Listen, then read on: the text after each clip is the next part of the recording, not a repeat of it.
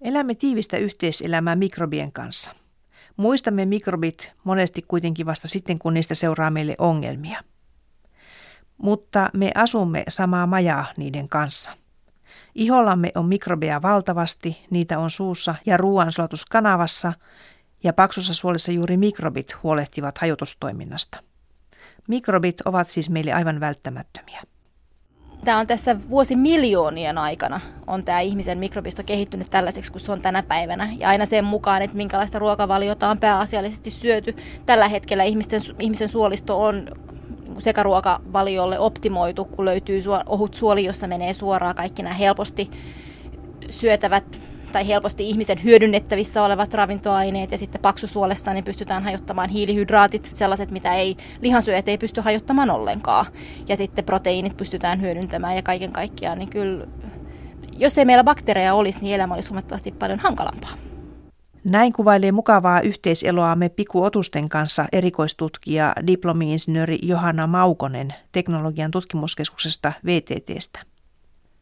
Vaikka bakteerit saattavat vaikuttaa arveluttavilta elämänkumppaneilta, niin niihin on pakko tottua. Meille on niistä paljon hyötyä, emmekä itse asiassa pysty elämään ilman niitä. Niitä on siis ihollamme valtavasti, mutta myös suussa, ja kun siitä edetään ruoansuotuskanavaan, niin sielläkin niitä on, ja niiden määrätkin tiedetään nykyisin jo varsin tarkkaan. Johanna Maukonen. Jos aloitetaan ensin suusta, niin suussa on semmoinen syljessä 10 potenssiin 8, 10 potenssiin 9. Sitten jos ajatellaan jotain ientaskuja, ja varsinkin jos on tosi huonossa kunnossa olevia ientaskuja, niin siellä voi olla jopa 10 potenssiin 11. Ja sitten kun mennään pikkuhiljaa alaspäin, niin sitten tuolla mahalaukussa niin on semmoinen 10 potenssiin 3 vai 10 potenssiin 4. Ja sitten mahalaukusta alaspäin, niin ohutsuolessa ihan yläosassa, niin on semmoinen 10 potenssiin 5 vai 10 potenssiin 6. Ohutsuolta mennään alaspäin, niin päästään 10 potenssiin 8, 10 potenssiin 9. Ja sitten paksusuolessa onkin jo 10 potenssiin 11. Ja sitten se, mikä tulee ulosteen mukana, niin siellä on joko 10 potenssiin 11 tai 10 potenssiin 12 bakteeria per gramma. Eli ajatellaan se, että 10 potenssiin 12 niin on yksi. Ja sitten niitä nollia on siellä perässä, se 11 tai 12 riippuen, kun 10 potenssiin 11 vai 12. Ja puhutaan kappalemääristä. Puhutaan kappalemääristä. Ja siihen sitten kuuluu erilaisia lajeja. Joo, siihen kuuluu huomattavan paljon erilaisia lajeja, siihen kuuluu huomattavan paljon erilaisia sukuja, siihen kuuluu huomattavan paljon erilaisia bakteeriryhmiä. Että se on hyvin, hyvin monimuotoinen yhteisö. Onko suussa jo monimuotoinen yhteisö sitten meillä ihmisillä? On. Suussa on jo myös huomattavan paljon erilaisia, mutta ne on täysin erilaisia taas kuin mitä on suolistossa, kun ajattelee, että suu on kuitenkin vähän erilainen ympäristö kuin mitä suolisto. Että suussa siinä vaiheessa, jos puhutaan näistä ihan hampaiden pinnalla olevasta tai tai syljessä olevasta, niin siinähän helposti saattaa olla hieman happea myös mukana, jolloin niiden täytyy vähän kestää happea. Mutta sitten taas jostain ientaskuissa, niin siellä on taas sit ihan hapettomat olosuhteet, jolloin siellä on myös sit näitä anaerobisia bakteereja, eli sellaisia, jotka ei tykkää siitä hapesta. Kun taas tuolla suolessa, niin siellä on enemmän näitä, tai pääasiallisesti lähinnä pelkästään näitä anaerobisia bakteereja, jotka ei tykkää siitä hapesta eikä tarvitse sitä happea. Minkälaisia nuo ovat, nuo suun mikrobit? Mitä lajeja siellä on? Sieltäkin löytyy vaikka mitä. Eli Streptococcus mutans esimerkiksi, tai kaikki streptokokit, niitä on huomattavan paljon erilaisia streptokokkeja on suussa, mutta Streptococcus mutans on tämmöinen, jota on ajateltu, että se on lainausmerkeissä hammaspeikko, Eli sinne yleensä tarvitaan, jotta karjas alkaisi muodostua ihmiselle. Ja sitten riippuen siitä, että minkälaisessa kunnossa se aikuisen tai kenen tai lapsemmekin suu on, niin riippuu, että kuinka monimuotoinen se bakteeriympäristö siellä on, mitä kaikkea sieltä löytyy. Eli siinä tapauksessa, jos on hirveän huonossa kunnossa oleva suu ja ientaskuja on tosi syviä, joissa on sitten vaikka minkä näköisiä bakteereja, niin siellä on paljon monimuotoisempi yhteisö kuin siinä tapauksessa, että on parempi kuntoinen suu. Saako ihminen näitä bakteereita tätä iholta esimerkiksi, tai mistä nämä tulevat sitten nämä bakteerit suuhun? No se, että mistä kaikki ihmisen bakteerit tulee, niin se nyt ei ole ihan täysin selvää vielä. Et kun tiedetään kuitenkin, että siinä vaiheessa kun lapsi syntyy, niin siinä vaiheessa ensimmäiset ympit, jos on NS-luonnollinen synnytys, niin tulee yleensä äidiltä, kun taas siinä vaiheessa, jos on keisarileikkaus, niin silloin ne tulee siitä ympäröivästä ympäristöstä, että ne voi olla leikkaussalista löytyviä bakteereja, voi olla ensimmäisiltä kätilöiltä, jotka on hoitanut, niin niiden ihobakteereja, jotka löytyy siitä lapsesta. Mutta sitten sen jälkeen se, että mikä sinne jää ja mistä kaikkialta niitä tulee, niin oikeastaan kaikkialta ympäristöstä, mutta sitten henkilöstä riippuen, että mitä sinne kaikkea jää, niin sitä ei ihan tarkkaan tiedetä pieni konttaava lapsi voi kuitenkin saada niitä tuota lattialtakin niitä bakteereita tai jostain ulkoa ruohikolta. Joo. Se, että sitten taas on seuraava kysymys se, että kuinka paljon siitä menee läpi ja kuinka paljon siitä jää siihen lapseen, niin on sitten taas se kysymysmerkki, että sitä ei ihan tarkkaan tiedetä, mutta periaatteessa mistä tahansa. Mitä bakteerillisesti tapahtuu, kun meillähän on ruokatorvi sitten seuraavana suusta ja sitten me nielemme koko ajan tässä päivän mittaan ruokaa ja muutenkin nieleskelemme vettä, juomme ja niin edelleen, niin mitä niille bakteereille siinä vaiheessa tapahtuu, suun bakteereille? Jos ajatellaan, että me niellään joka ikinen päivä noin litra sylkeä, niin sen mukana meillä menee jo suoraan suolistoon niin aika suuri määrä bakteereja eteenpäin. Ja sitten tuossa mahalaukussa, kun siellä on alhainen pH ja sitten tulee korkeat sappipitoisuudet ja mm, matala pH tosiaan, niin se aiheuttaa sen, että osa näistä bakteereista niin alkaa hajota siellä jo ja osa selviää sitten läpi suht kokonaisina, mutta ei välttämättä elävinä. Et ne vaan, suurin osa niistä niin menee vaan läpi. Reagoimatta millään tavalla ihmisen elimistön kanssa? No sitä suubakteerien reagointia alempana suolikanavassa, niin sitä en muista kyllä hirveästi tutkimuksia aiheesta lukeneeni. Koska siihen tarvittaisiin sitten käytännössä se, että otettaisiin biopsianäytteitä ja katsottaisiin, että onko nämä suubakteerit kiinnittynyt sinne jonnekin suolen seinämiin ja sitten sen jälkeen onko ne jäänyt sinne, että löytyykö ne samat bakteerit niistä suurin piirtein samoista paikoista tai sieltä alueelta, niin myös kuukauden päästä, ettei ne ole vaan sillä kyseisellä hetkellä juuri sattuneet löytymään siitä kohdasta. Että niitä semmoisia tutkimuksia ei kyllä kauheasti tehty. Bakteerien ja ihmisen yhteiselosta ei siis vielä tiedetä läheskään kaikkea. Osaksi alue on tutkimatonta.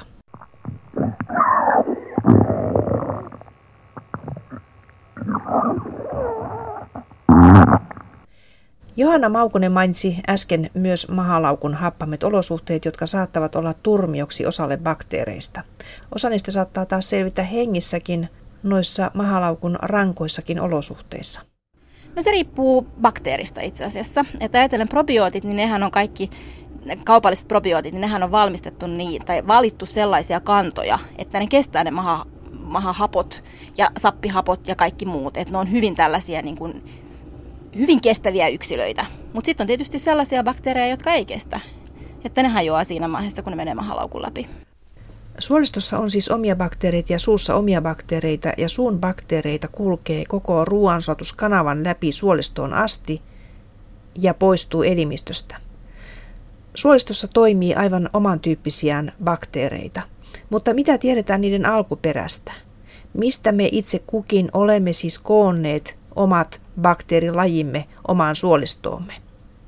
No siihen on taas tämä sama vastaus kuin niihin suubakteereihin oikeastaan. Että suubakteerit enemmänkin saattaa tulla sitten myös tästä näin, että kun vanhemmat antaa suukkoja tai muuta, niin ne siirtyy sitten suusta suuhun. Mutta se, että suolistobakteereille tosiaan tämä, että onko luonnollinen syntymä vai onko keisarileikkaus ja miten sitten ympäristö on, onko ollut rintaruokinta? Kuinka pitkään, niitä voi tulla sieltä äidin iholta, niitä on spekuloitu, että niitä voi tulla sieltä äidin maidosta. Ja sitten taas kun eri ruuat edesauttaa eri bakteerien kasvamista, niin sitten riippuen vähän siitä, että miten pitkä on rintaruokinnassa, koska aloitettu pulloruokinta, koska aloitettu kiinteä ruokinta, minkälaista kiinteätä ruokaa on saanut. Ja sitten tietysti myös se, että kuinka paljon antibioottikuureja on saanut pienenä, koska sitten taas ne valikoi sitä toiseen suuntaan, että kun ne vähentää sitä bakteerien määrää, tiettyjen ryhmien määrää, että riippuen antibiootista, niin tietyt bakteeriryhmät sitten vähenee. Ihmisen suolistossa bakteereilla on melko mukavat elinolosuhteet.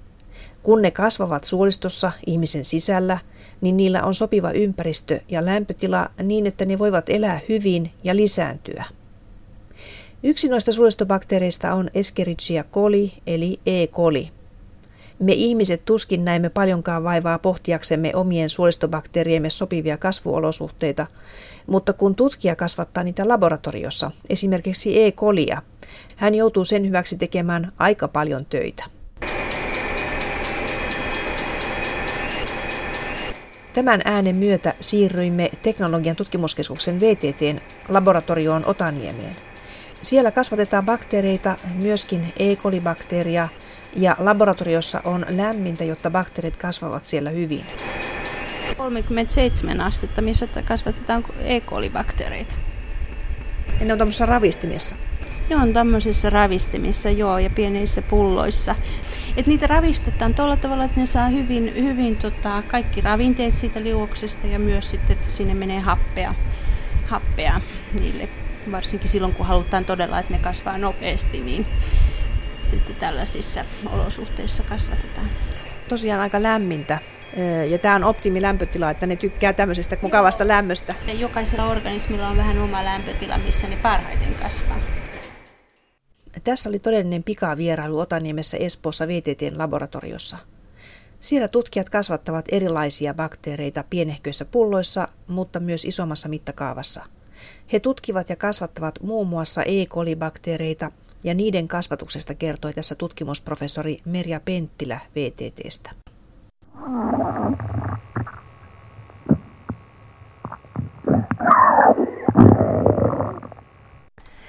Meidän ihmisten ei tarvitse erikseen kasvattaa bakteereita suolistossamme. Ne tuntuvat kasvavan siellä muutenkin meidän tahdostamme riippumatta. Mutta syömämme ruoka kyllä vaikuttaa siihen, miten bakteerit siellä viihtyvät, ja niinpä eri ihmisillä on hiukan erilainen bakteerikoostumus suolistossa. Johanna Maukonen VTTstä. Käytännössä siellä on muutama tällainen isompi ryhmä. Et esimerkiksi on tämmöinen Eubacterium rectale blautia ryhmä, sitten on Clostridium leptum-ryhmä ja sitten on Bacteroidetes-ryhmä, jotka yhteensä niin nämä muodostaa noin 70 prosenttia koko suolistomikrobistosta. Ja sitten on tämmöisiä pienempiä ryhmiä, niin kuin bifidobakteerit, 1-5 prosenttia, laktobasillit, pari prosenttia, atopobium-ryhmä, se on semmoinen viitisen 1-5 prosenttia. Ja sitten on henkilöstä riippuen, niin nämä suhteet vaihtelee riippuen siitä, että mistä maasta on, riippuen siitä, minkälainen ruokavalio on. että siihen on hyvin paljon tekijöitä, jotka siihen vaikuttaa sit loppujen lopuksi siihen niin kuin ihan yksityiskohtaiseen koostumukseen. Mutta nämä on ne ryhmät, mitkä sieltä yleisimmin löytyy kaikilta. Entäs E. coli? E. coli on pienemmissä tasoissa. Että jos ajatellaan, että puhutaan nyt, että kaiken kaikkiaan se 10 potenssiin 11, 10 potenssiin 12, niin ihan E. coli niin on yleensä semmoinen 10 potenssiin 6 vai 10 potenssiin 8 että puhutaan kuitenkin alle yhdestä prosentista reilusti. Mitä tuommoinen bakteeri tekee suolistossa? Minkälainen sen päivä on? Käytännössä bakteerithan lisääntyy hirveän nopeasti, jolloin niiden elina- elinkaari on aika lyhyt. Ja se, että riippuen siitä, minkälaista ruokaa se isäntä, eli se ihminen syö, niin riippuu siitä, minkälainen se bakteerin päivä on. Jos se saa oikein hyvää ruokaa, niin sitten se saattaa tuottaa aineenvaihduntotuotteita A ja B. Jos se saa vähän pahempaa ruokaa, niin sitten sen jälkeen se voi tuottaa aineenvaihduntotuotteita C ja D. Ja sitten se antaa niitä aineenvaihduntotuotteita sinne kavereille, jotka syö sitten ne sen ensimmäisen bakteerin aineenvaihduntotuotteet ja niin edelleen. Et eipä sillä nyt siellä hirveästi tekemistä ole.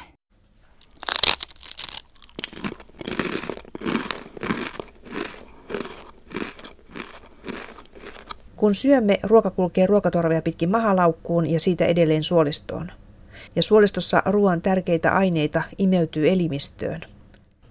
Ruoansatus on joskus äänikästä toimintaa, kuten mahalaukussa ja suolistossa, mutta osallisena on myös hiljaisia kumppaneita, nimittäin muun muassa maksa, haime ja munuaiset. Ne eivät kovasti pidä ääntä. Seuraavassa enemmän asiaa niistä, siis puhumme maksasta, haimasta ja munuaisista.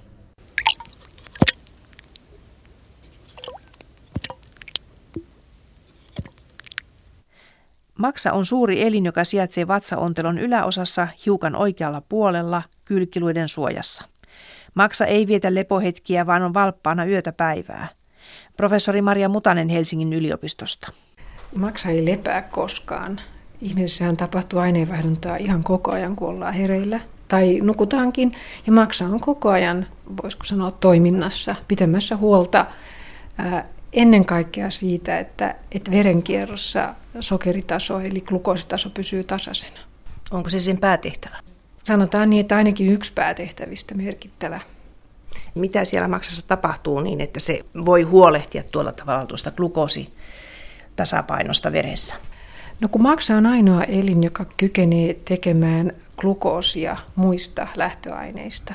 Ja silloin maksa pystyy käyttämään esimerkiksi aminohappoja – Maksa pystyy käyttämään rasvakudosta, kudoksesta ei, ei rasvahappoja, mutta niiden rasvahappojen ää, tätä runko-osaa, eli glyserolia, ja myös sitä laktaattia, eli maitohappoa, jota koko ajan vapautuu lihaksista. Ja näistä lähtöaineista, aina kun meillä on jonkunkin verran pitempi paasto esimerkiksi yön yli paasto, kun ollaan nukuttu, niin maksa kykenee tekemään glukoosia ja huolehtimaan siitä, että glukoositaso ei laske liikaa veressä.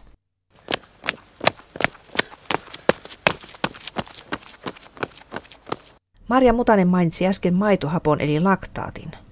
Sitä syntyy lihaksissa varsinkin urheilusuoritusten yhteydessä, mutta sitä syntyy myös muulloin. Siis koko ajan lihas äh, käyttää energiakseen joko glukoosia tai sitten rasvaa, riippuen aina tästä fysiologisesta tilasta, niin siinä prosessissa syntyy jonkun verran maitohappoa. Sitä syntyy huomattavan paljon, jos me rasitetaan lihasta, mutta ihan normaalitilanteessakin syntyy jonkun verran maitohappoa, joka diffundoituu sieltä lihassoluista verenkiertoon ja menee sieltä maksaan. Nyt on myös toinen reitti, mistä laktaattia tulee koko ajan, punasolut, jotka, jotka hapettavat aina energiakseen glukoosia. Eivät hapeta glukoosia itse asiassa loppuun asti, vaan aina turvaavat maksalle osan siitä glukoosista laktaatiksi. Ja kaikki siirtyy siis maksaa verenkierron välityksellä ja sitten maksa kykenee käyttämään ja tekemään glukoosia. Ja maksa, kun se on tuottanut tuota glukoosia, niin se siis vapauttaa sen elimistön käyttöön eri puolille. Juuri näin. Eli verenkiertoon ja sitä kautta kudokset saavat glukoosia. Ennen kaikkea sitten aivothan käyttävät glukoosia esimerkiksi lähes yksinomaan energianlähteenään, ellei olla pitkäaikaisessa paastossa.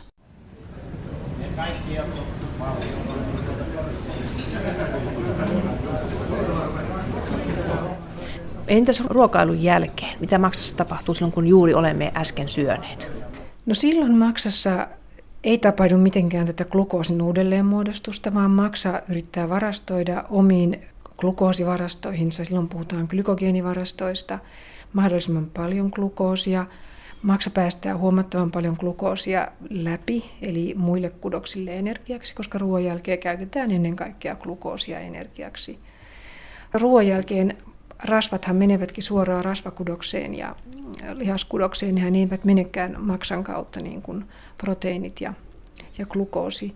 Mutta ennen kaikkea glukoosi varastoidaan glykogeenina, käytetään energiaksi maksassa. Myös proteiineista tuotetaan maksassa itse asiassa jonkun verran glukoosia heti, sitä varastoidaan sitäkin glukoosia sitten glykogeeniksi. Ja sitten toki proteiineista syntetisoidaan huomattavan paljon uusia proteiineja heti maksassa. Sellaisia proteiineja, joita tarvitaan verenkierrossa jatkuvasti, joiden elinikä voi olla hyvinkin lyhyt. Eli maksassa on ruokailun jälkeen hyvin paljon uusien proteiinien synteesiä. Kuulostaa siltä, että maksalla on hyvin monenlaisia erilaisia tehtäviä. Maksahan on ihan elintärkeä ihmiselle, että sehän on ihan, ihan ehdottomasti, niin eh, maksasta pitäisi pitää huolta, ei pitäisi antaa maksa rasvottua, koska maksa, maksa hoitaa juuri tämän koko aineenvaihdunnan hyvin elegantisti silloin, kun maksa on terve. Ja sitten kun maksa hoitaa myös kaiken niin kuin jätehuollonkin meidän puolestamme. Eli se huolehtii siitä, että vaaralliset aineet tai toksiset aineet hajoavat. Juuri näin. Ja sitten myös, että jos meillä on enemmän ja vähemmän vitamiineja, niin maksa huolehtii siitäkin, että, että milloin niitä pannaan varastoon, milloin niitä lähetellään mihinkin kudokseen, tai sitten, että jos on ylimäärää, niin saatetaan niistäkin muodostaa johdannaisia, joita sitten eritetään pois. Maksa siis huolehtii, että elimistössä on energiamolekyyliä, glukoosia käytössä. Mutta maksa huolehtii myös myrkkyaineiden poistosta niin pitkälle kuin mahdollista. Jos syömme jonkin vaarallisen aineen, niin maksa astuu kuvaan ja pyrkii muuttamaan sen myrkyttämäksi. Puhutaan niin sanotuista detoksikaatiomekanismeista. Detoksikaatiomekanismit äh, on sellaisia entsyymejä, jotka aktivoituu silloin, kun elimistö kohtaa sille selkeästi vieraita yhdisteitä, jotka, jos, jos puhuttaisiin kansanomaisesti, jotka elimistö kokee, että, että nämä, nämä täytyy tehdä vaarattomiksi. Ja tätä, näitä entsyymiä meillä on jo ruoansuotuskanavassa, siis siinä äh, ruoansuotuskanavan just, just niiden solujen, ne solut tuottaa niitä ja erityisesti maksassa, joka on meillä tämä merkittävin vieraiden aineiden haitattomaksi tekevä keskus. Esimerkiksi alkoholi, siis etylialkoholi, viina, on sellainen aine, jota maksa ryhtyy ponnekkaasti torjumaan.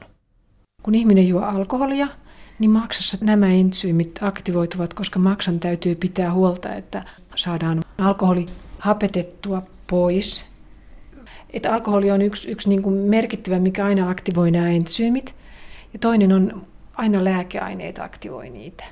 Sitten sit saattaa olla mikä tahansa niin kuin lievä myrkky, mikä tulisi vaikka ruoan mukana. Meillä on kaikenlaisia yhdisteitä, me koko ajan syödään ruoan mukana. Niin näitä vaan maksa sitten tosiaan näiden entsyymien avulla muokkaa semmoiseen muotoon, että niistä tehdään vesiliukoisia johdannaisia. Ja sitten ne eritetään joko munuaisten kautta virtsaan tai sitten ne pannaan sapen mukana sinne ruoansotuskanavaan ja sitten ne ulosteiden mukana poistuu. Mutta kaikessa elimistö ei onnistu, eli joskus tulee myrkytyksiä. No ka, joo, ilman muuta, että, että tulee myrkytyksiä silloin, silloin sen maksan, maksa ei, pysty hoitamaan sitä kyseistä yhdistettä tai sitä on aivan liikaa niiden entsyymien kykyyn hoitaa sitä. Maksa tuottaa myös nestettä, jota kutsutaan sapeksi. Se on koostunut niin kutsutuista sappihapoista, eli ne on niin kuin hapon muotoiset molekyylit, mutta siellä on myös sitten fosfolipidejä seassa, lesitiiniä esimerkiksi. Ja sen sapen idea on olla mm, sen tyyppinen yhdiste, että se saa pienet rasvapalloset, joita sitten sulatuksessa muodostuu tuolla tuolla ruoansotuskanavassa niin vesiliukoisiksi, että ne pysyvät niin kuin vesiliukoisena siinä ympäristössä, jotta entsyymit pystyvät lisää hajottamaan näitä rasvoja. Ja sen takia sappi, joka valmistuu maksassa, pannaan varastoon sinne sappirakkoon, eli maksa erittää sen sinne sappirakkoon. Ja sitten kun ruoansulatus alkaa, eli nämä ruoansulatushormonit ryhtyvät toimimaan, niin yksi ruoansulutushormonien tai yhden ruoansulutushormonin kohde on myös tämä sappirakko, eli se vapauttaa sen sappirakon sulkialihaksi ja päästää sen sappinesteen sinne ruoansulatuskanavaan, jolloin rasvojen sulatus voi edetä siis siihen vaiheeseen, että rasvat pääsee imeytymään. Ja sen takia, kun on niitä sappikiviä, että ihmisiltä ei sappea maksasta välttämättä sinne sappirakkoon asti pääse, niin silloin se rasvaisen ruoan syöminen aiheuttaa todella vatsavaivoja, koska se rasva ei sula. Se rasva ei sula ilman näitä, näitä tämän tyyppisiä aineita, jotka pitää sen ympäristön siinä vesiliukosena niille rasvoille. Eläimillä maksa on usein semmoinen punertavan, tumman punertavan ruskea. Siis onko ihmisen maksa samannäköistä? ehkä ihmisen maksaa jo ihan niin ehkä tum, tumman punasta kuin joskus, kun katsoo kaupassa vaikka naudan maksaa. Mutta ihan punainen ihmisen maksakin on, koska se johtuu ihan yksinomaan, että siellä on aina niin paljon verta siellä maksassa. Eli se on tästä hemoglobiinista lähe, lähes se, väri. Että sit kun, kun maksasta, sanotaanko huuhdellaan veri pois, niin se maksa, maksa tota, muuttuu ihan vaalean oranssin väriseksi siinä tapauksessa hemoglobiini on se, joka värjää sen eläimen maksankin niin valtavan mm. tummaksi. Ja sen takia siellä on niin paljon sitä rautaa. Sen takia me usein syödään juuri maksaa raudan lähteenä. Maksa on ulkonäöltään varsin omanlaatuistaan. Se on tummaa väriltään, mutta myös kiinteää pinnaltaan, ja siitä puuttuu lihaksille tyypillinen syinen rakenne. Maksan lihas on eri, erityyppinen lihaskudos kuin, kuin tämä luurankolihas. Ja maksassa on hyvin erityyppisiä soluja. Osa on niitä, jotka tuottaa aineita ja osa on niitä, jotka varastoi aineita. Että sen takia maksan, maksan rakenne on hyvin erinäköinen kuin tämmöisen lihaksen, jonka pitää tehdä niin kuin fyysistä työtä. Maksasta sanotaan, että se on ihmisen toiseksi suurin elin. Ihon jälkeen siis seuraava. Maksan läpivirtaa ihan hurjasti verta vuorokaudessa ja, ja maksa joutuu niin kuin aikaisemmin jo sanoin, niin pitämään huolta siitä, että, että ne aineenvaihdunnalliset tapahtumat hyvin nopeasti aina reagoivat siihen, että mikä on elimistön tilanne. Onko syöty tunti sitten vai kaksi tuntia sitten vai kolme tuntia sitten tai onko oltu yhden yli paastolla. Eli aina uudelleen niin kuin muokkaamaan tämä toimintansa, niin ehkä siihen tarvitaan sitten aika suuri määrä sitä, sitä kudosta kanssa. Maksa painaa noin puolitoista kiloa, mutta haima on sitä paljon pienempi ja painaa vain alle 100 grammaa. Sekä maksa että haima sijaitsevat kätevästi lähellä ruokatorvea, lähellä mahalaukkua ja suolistoa. Haima on rauhanen, joka tuottaa insuliinia, mutta se erittää myös ruoansuotusentsyymejä, jotka pilkkovat ravinnon sisältämiä rasvoja, hiilihydraatteja ja proteiineja. Haiman yksi tärkein tehtävä elimistössä on tosiaan tämän insuliinin tuotto verenkiertoon, jota ilman todellakaan emme myöskään pysy hengissä. Haima saa viestiä verenkierrosta glukoositason noustessa ja sitten tämä glukoositaso saa aikaan insuliinin erityksen haimasta. Ja toisaalta ruoansuotuskanavasta tulevat pienet peptidit myös, tai kutsutaan nyt tällaisella termillä kuin integriinit, jotka on tällaisia pieniä aminohappojohdannaisia, jotka jo viestittävät haimalle, että, että ruokaa on saapunut ruoansuotuskanavaan.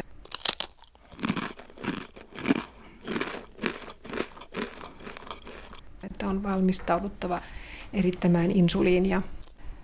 Toinen funktio, mikä tietysti mistä nämä haiman tuottamat ruoansuotusentsyymit, nekin reagoivat näihin hormonitasojen nousuihin ja siihen, että, että ruoka alkaa sulaa siellä suolessa ja sitten mukaan niitä erittyy ja sitten taas eritys lakkaa. Ihmisellä on vain yksi maksa ja yksi haima, mutta munuaisia meillä on kaksi.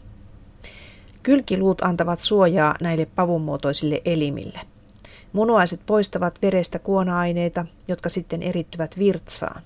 Dosentti ja elinsiirtokirurgi Lauri Kyllönen Helsingin yliopistollisesta keskussairaalasta Meilahdesta tekee munuaisten siirtoja. Joo, siis munuainen hän on, on tällainen pääasiassa puhdistuselin, mutta toisaalta se tuottaa muun muassa epohormonia. Munuainenhan, tämä toimiva munuainen, munuaisen yksittäinen nefroni koostuu munuaiskeräisestä ja siihen liittyvästä pitkästä putkistosta, jossa ensinnäkin keräsessä suodattuu verestä, ensinnäkin runsaasti vettä, josta sitten valtaosa immetään takaisin tässä koko ajan putkistossa. Ja sillä tavalla ne kuona-aineet sitten tiivistyy siihen. Osittain siitä myöskin aktiivisesti joko lisätään tai poistetaan elektrolyyttejä. Eli siis suoloja? Natriumia, kaaliumia, kalkkia ja niin edespäin. Mitäs nuo kuona-aineet nyt ovat, mistä puhutaan munuaisten yhteydessä?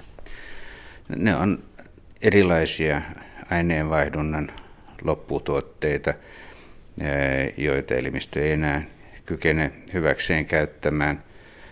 Lihastoiminnassa syntyvä kreatiniini, valkuaisaineenvaihdunnan lopputuotteena urea ja niin edespäin. Mihinkäs nämä aineet joutuvat munuaisista?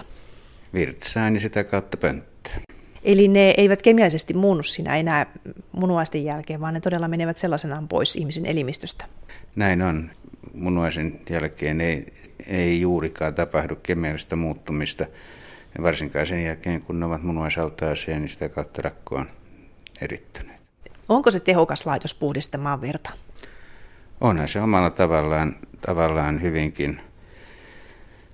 Ja, ja ihminen ei kovin montaa päivää säily hengissä ilman munuaistoimintaa.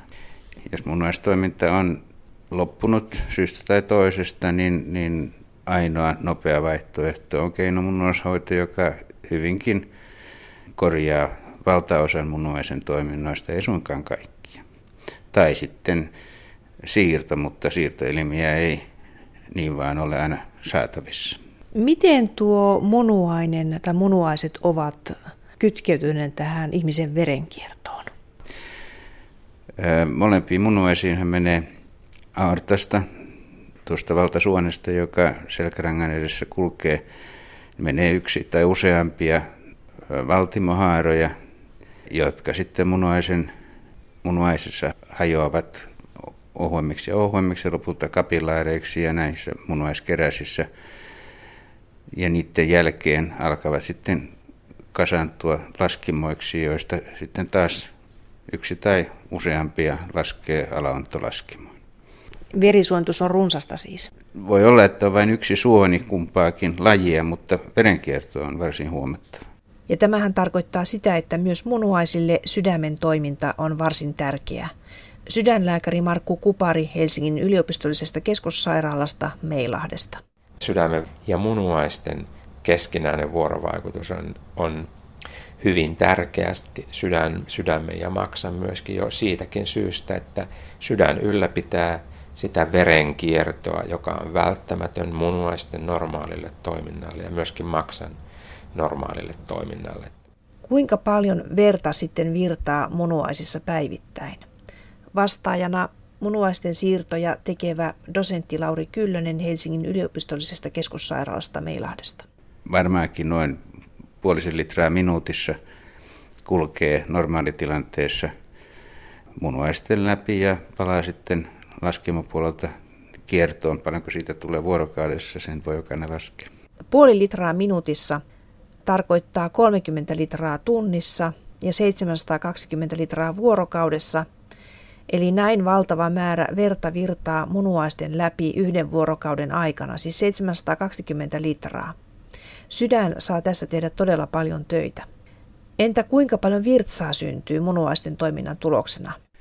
No, muistan aikana fysiologian oppikirjassa sanotun, että 40 millilitraa tunnissa, joka on ehkä reilu litra vuorokaudessa. Ja jokainenhan sen tietää, että se määrä huomattavasti riippuu siitä, kuinka paljon hikoilee ja kuinka paljon juo. Kesällä kun hikoilee paljon, niin silloin virtsaa syntyy vähemmän. Virtsaa syntyy vähemmän, jos munaiset on terveet, niin se on huomattavasti tummempaa ja väkevämpää, kun taas sitten kylmällä ulos tuleva virtsa voi olla hyvinkin kirkasta, lähes väritöntä. Niin, se on aika mielenkiintoista, että lääkäri pystyy näin värin perusteella jo melkein vuoden ajankin määrittämään. No ei nyt suorastaan, mutta, mutta ei, ei siinä tarvitse olla lääkäri, jokainen voi itse katsoa tuotteitaan. Aineenvaihduntamme ja ruoan sulatus vaativat valtavan koneiston, jota ylläpidämme huomaamattamme koko ajan.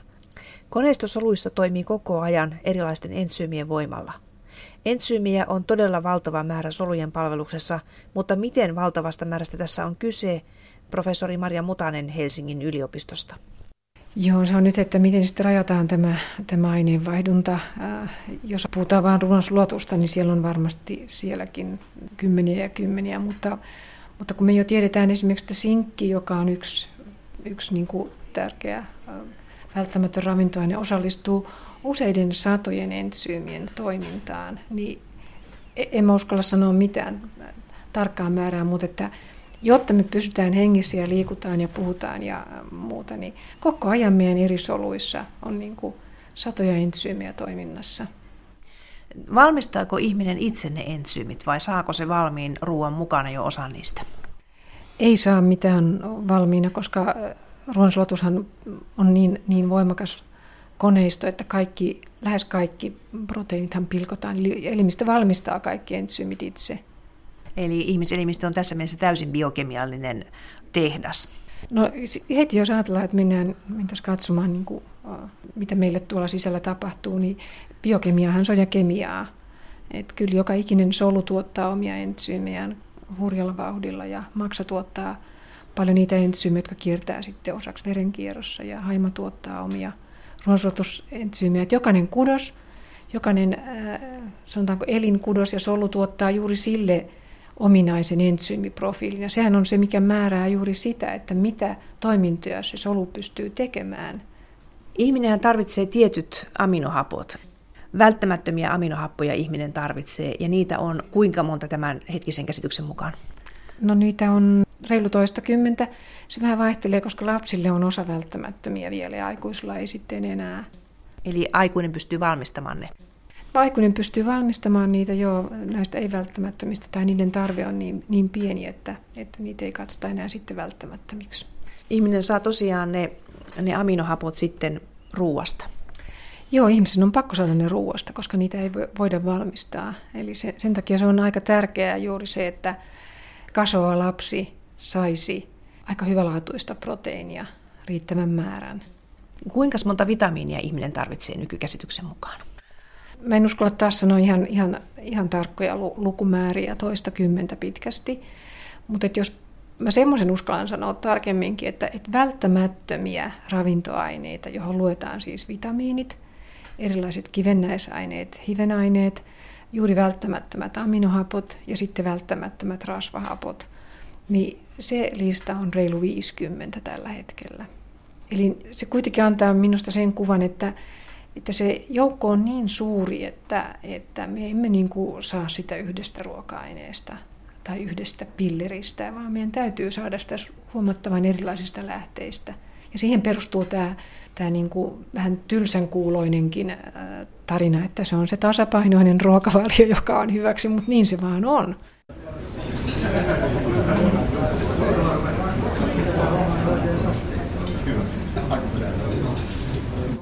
Ruoasta meidän kuuluu saada hiilihydraatteja, proteiineja ja rasvoja.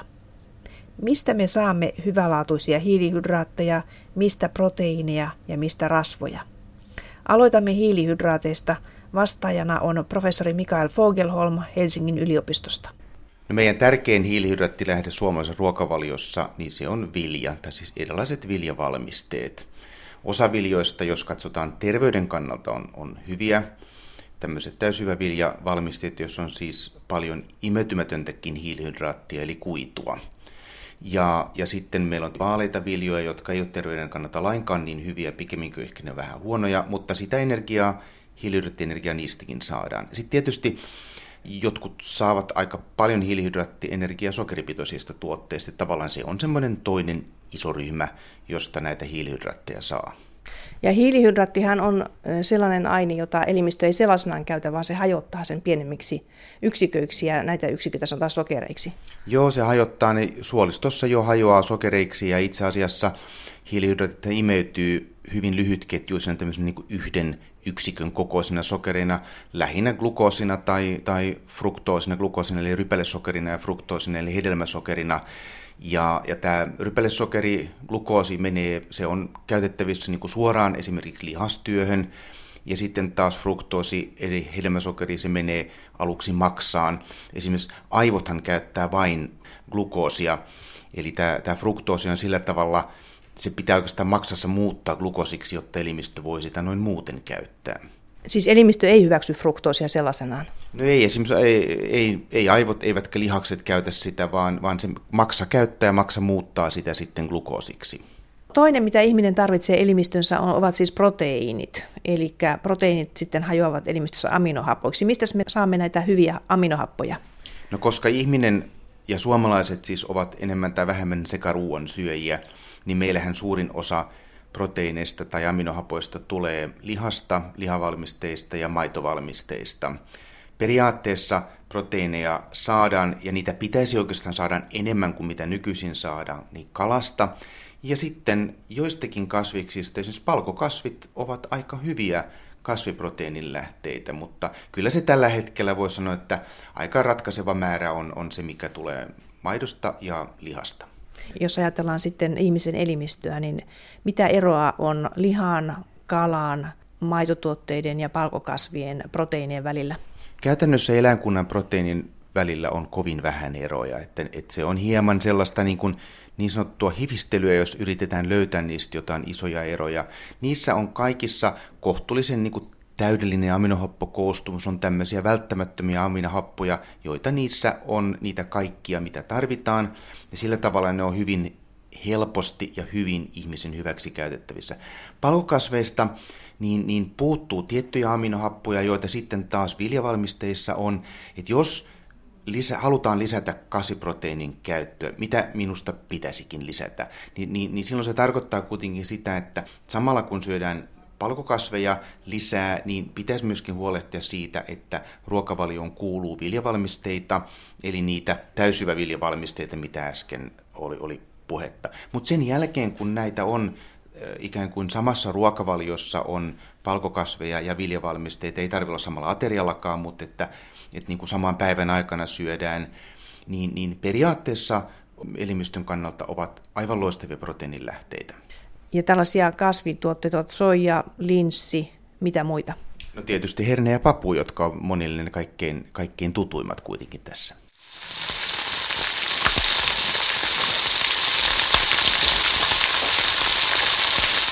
Kolmantena ryhmänä, jota ihminen syö, ovat siis rasvat, joita ihminen saa ruoan, ruoan mukana. Niitähän ovat öljyt, kovitetut rasvat, eli margariinit, voit ja tämän tyyppiset? Rasvojen lähteitähän on, on itse asiassa monia. Ensinnäkin pitää muistaa, että rasvoja todellakin on erityyppisiä.